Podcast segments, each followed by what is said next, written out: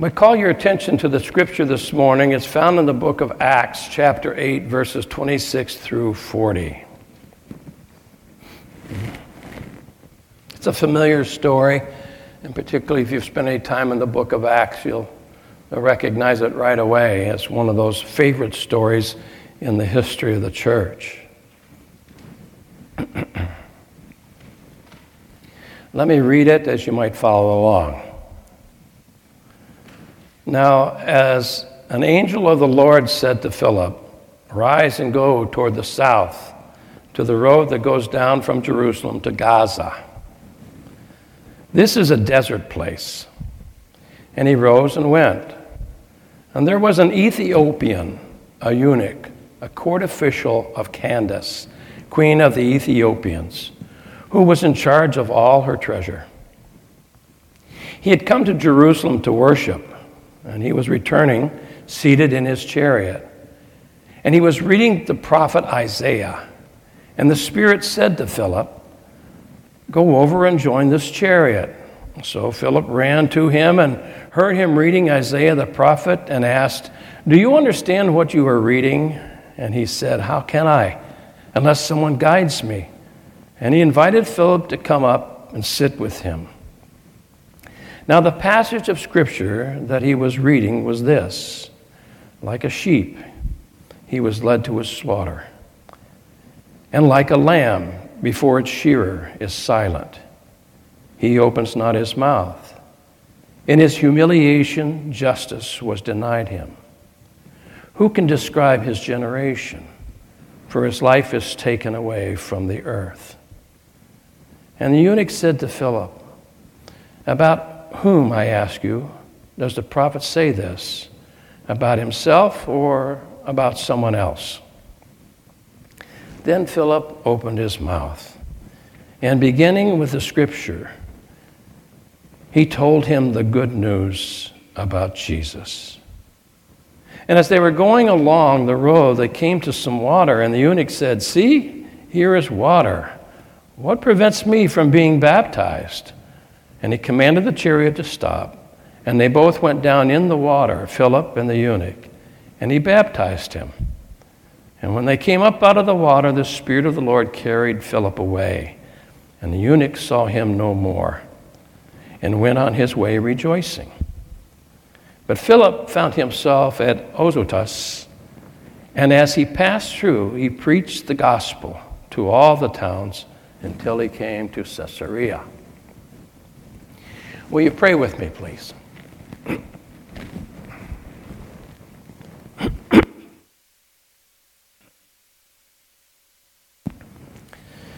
So, Lord, we tend, turn our attention to your word. And we ask, Father, as familiar as the story may be to us, that we find in it the very truths that not only are a discovery, but also serve as application to our lives. That's how we are to follow you, how we are to respond to your leading, to the messengers you put in our lives. So guide us, Father, through this passage of Scripture and speak to us clearly. We ask in Christ's name. Amen.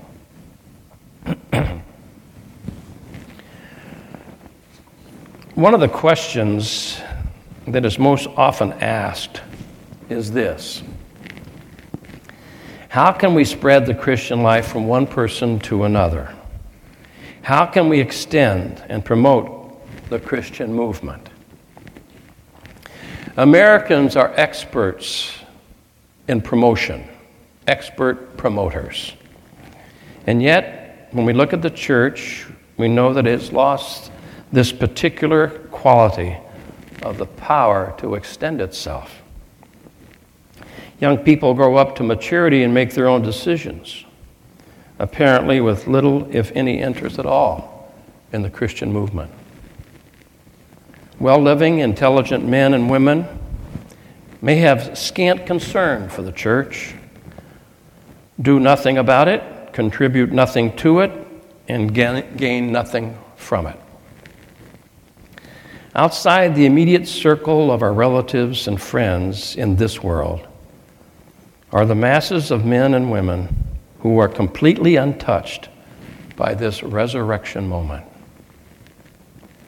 The question is how can we make the movement move? I read these words from a commentary, the Interpreter's Bible, which was copywritten in 1954. Nearly 70 years ago, the questions then are the same as they are today. How can we spread the Christian life from one person to another? How can we make the movement move? Well, I believe our text this morning, the message is found within this story, some of the answers to the questions that we've raised. The main characters of our story this morning are an angel, Philip, the Holy Spirit, and the Ethiopian eunuch. We left Philip last week rejoicing in the response of the Samaritans as he was there where he proclaimed to them the Christ. And one of the last sentences in that passage of Scripture was, There was much joy in the city. Sounds like a pretty fruitful ministry, doesn't it? what can be recognized as a successful work for the cause of Christ, he then is directed by an angel, a messenger from the Lord, to rise and go toward the south to the road that goes down from Jerusalem to Gaza.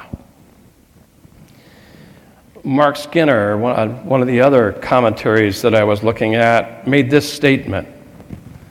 In Acts 1 8, Jesus declares that his followers will be his spirit led witnesses in Jerusalem, in all Judea and Samaria, and to the ends of the earth.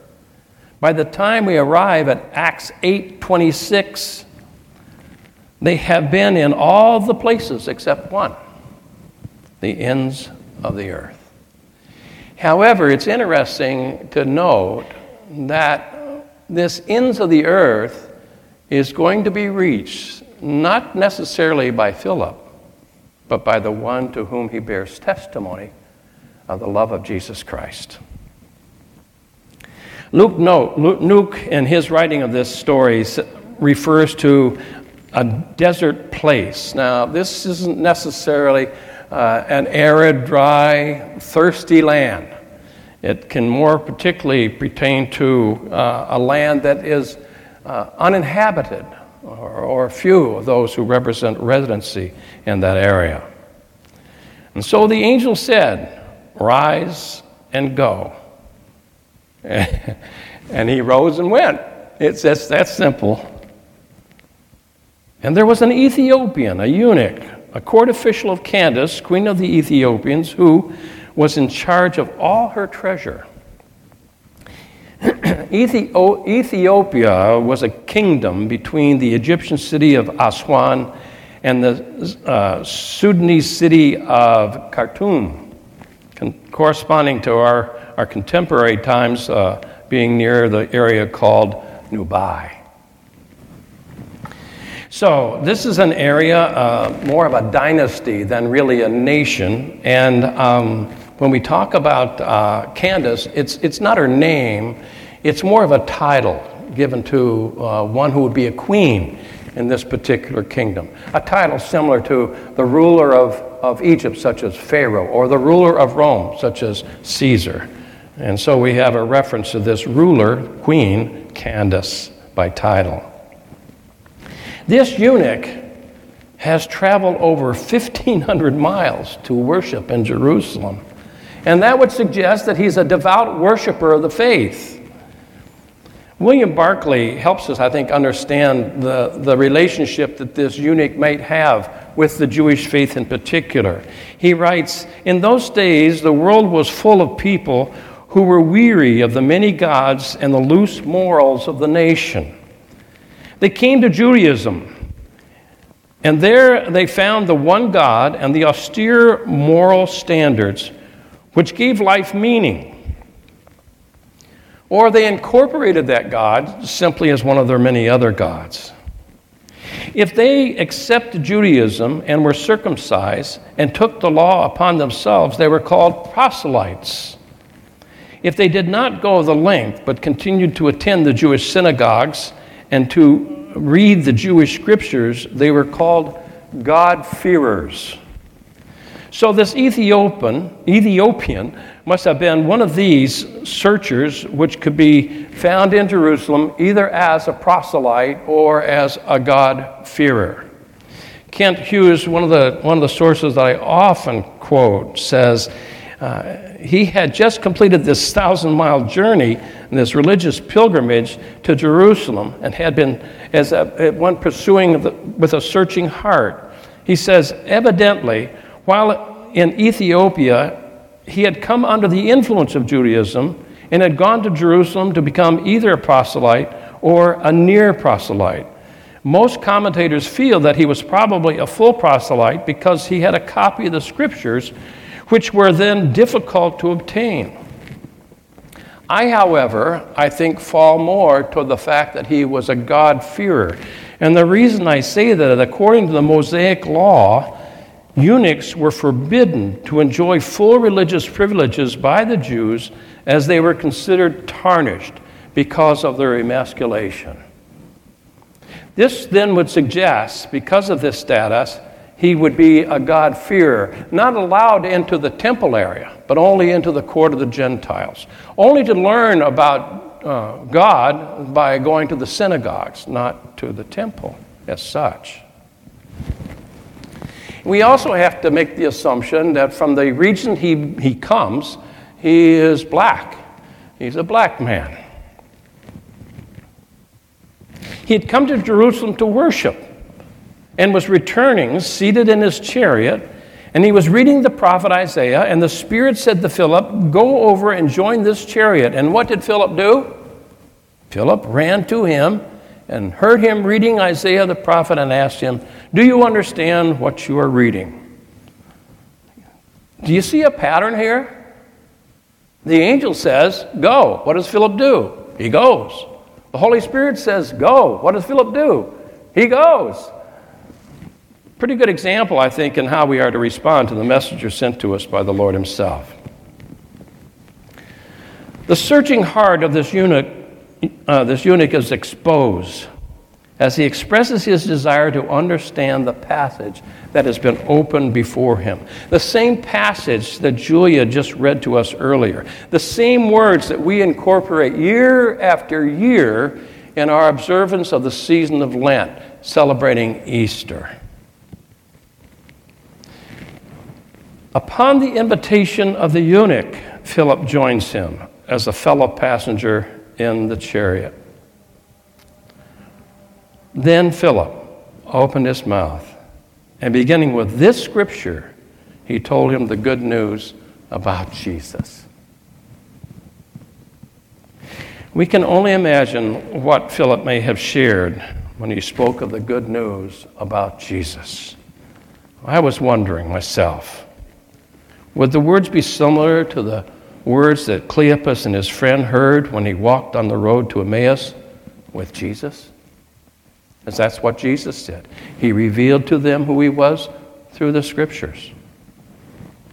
Or did he reference his comments with excerpts from Peter's sermon on that day of Pentecost when so many were won to Jesus Christ?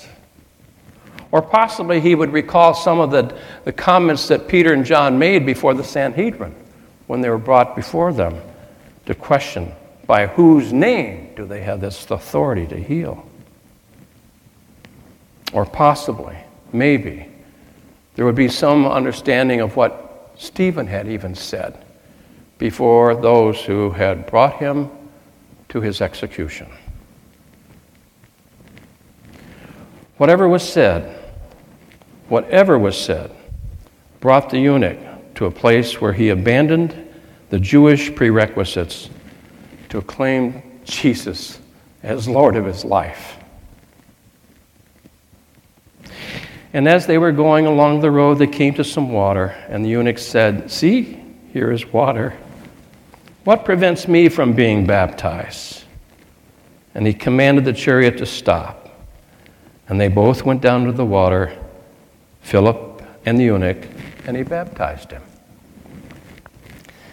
There are some later manuscripts that include what is referred to as verse 37, which reads Philip said, If you believe with all your heart, you may, meaning that you can be baptized. And the eunuch answered, I believe this, that Jesus Christ is the Son of God. When and by whom that was added to the original text, we don't know. But it certainly is a fitting commentary or editorial of what would precede the baptism itself. Philip did not press the eunuch for any decision. It was the Ethiopian's initiative to pursue the confirmation of his faith in Jesus. As he may have witnessed the baptism of the multitude of people in Jerusalem on the day of Pentecost, or if he had heard of the thousands that sealed their profession of faith in the days that were to follow through baptism, he sought the same opportunity to demonstrate his desire to follow the example of his Christ, the true Messiah. So, going down into the water, a picture that points to baptism by immersion. And by, what, by the way, the Greek word for baptism is baptizo, which means to be immersed. The eunuch comes up rejoicing, and Philip is taken away by the Spirit to continue his initiative to be a preacher, an itinerant circuit rider as he goes down toward Gaza, but cuts off to the, to the north and goes up the coast of the Mediterranean Sea, and finally makes his home in Caesarea, which we will read about later in chapter 22 as Paul visits Philip in his home in Caesarea. This Philip, what an amazing, amazing servant of Christ. Philip was the ambassador to the despised, the marginalized, as he shared his love of Jesus with the first, the Samaritans. And now, with one who had been shunned by the religious elite, one of another race, Philip was a servant in action as well as word. In the fellowship with his, his common believers, in the, uh, among the masses that he would address in Samaria, be it crowds or one on one, Philip was not hesitant at all to share the good news of Jesus. The gospel is good news for all nations, all races, all ethnic groups, all economic classes, for all people, without exception. It is open to all who would choose to believe. So, let me take you back to the question how can we spread the Christian life from one person to another? How can we make the movement move? I think we must follow the example of Philip. First, we must be obedient to God's leading. How God's purposes are thwarted because we are reluctant to respond to the prompting of the Holy Spirit. The need of another may go unmet. The opportunity to point someone to Jesus for someone who is searching for the truth, or even of greater concern, one remains lost because we fail to be the messenger of hope. We don't take the opportunity. Philip was obedient to the command to go. The angel said, Rise and go. And he rose and went. He left the security of a successful ministry in Samaria, and he went to a place that would appear to hold no opportunity to speak of Christ at all to anyone, a deserted place. How often do we pass up the opportunity to serve God and others because of reluctance to leave our comfort zones, those places that are familiar to us, out of fear of the unknown or what might be ahead. The second requirement for the movement to move is to speak of what we have found in Jesus. Verse 35 said, Then Philip opened his mouth and he told the eunuch the good news about Jesus. Filled with love for Jesus, he spoke of his Lord. You know, we talk about the things that are important to us, we talk about the things that we love. But the degree of our conversation about Jesus might be a gauge by which we measure the depths of our love for Him. There are only two ways in which we can present the good news the gospel, and that's to live it and that's to talk it. It's not one or the other, it's both. Required of us as followers of Christ, required of us as witness of Jesus Christ, of the good news. Last Sunday in our discipleship hour, Brian commented on the opportunities that come our way to be witnesses for Jesus. If we are looking for them, they are there. And seeing them, we must take them. There are all kinds of chance meetings ready to take place in a life that is sensitive and obedient to God's leading. Divine appointments, if you will, await us if we are obedient to God's leading. That was Philip's experience, and that should be ours as well. I think it behooves us to pray for two things. Number one, to recognize the opportunities that are set before us, to be able to share the good news of Jesus with others. And then the faith, the obedient spirit to do it. It's required of us, as it was required of Philip. When you think about praying, let me just throw this little, little quote out to you. All I know that it, when I pray, coincidences happen. And when I don't pray, they don't happen. So, if we truly want to be a witness for Jesus Christ, we are required to respond to the prompting of the Holy Spirit and at the same time, not only going, but also opening our mouths, as Philip did, speaking the word of truth. And we'll talk about that a little bit more in the next hour. Let's pray.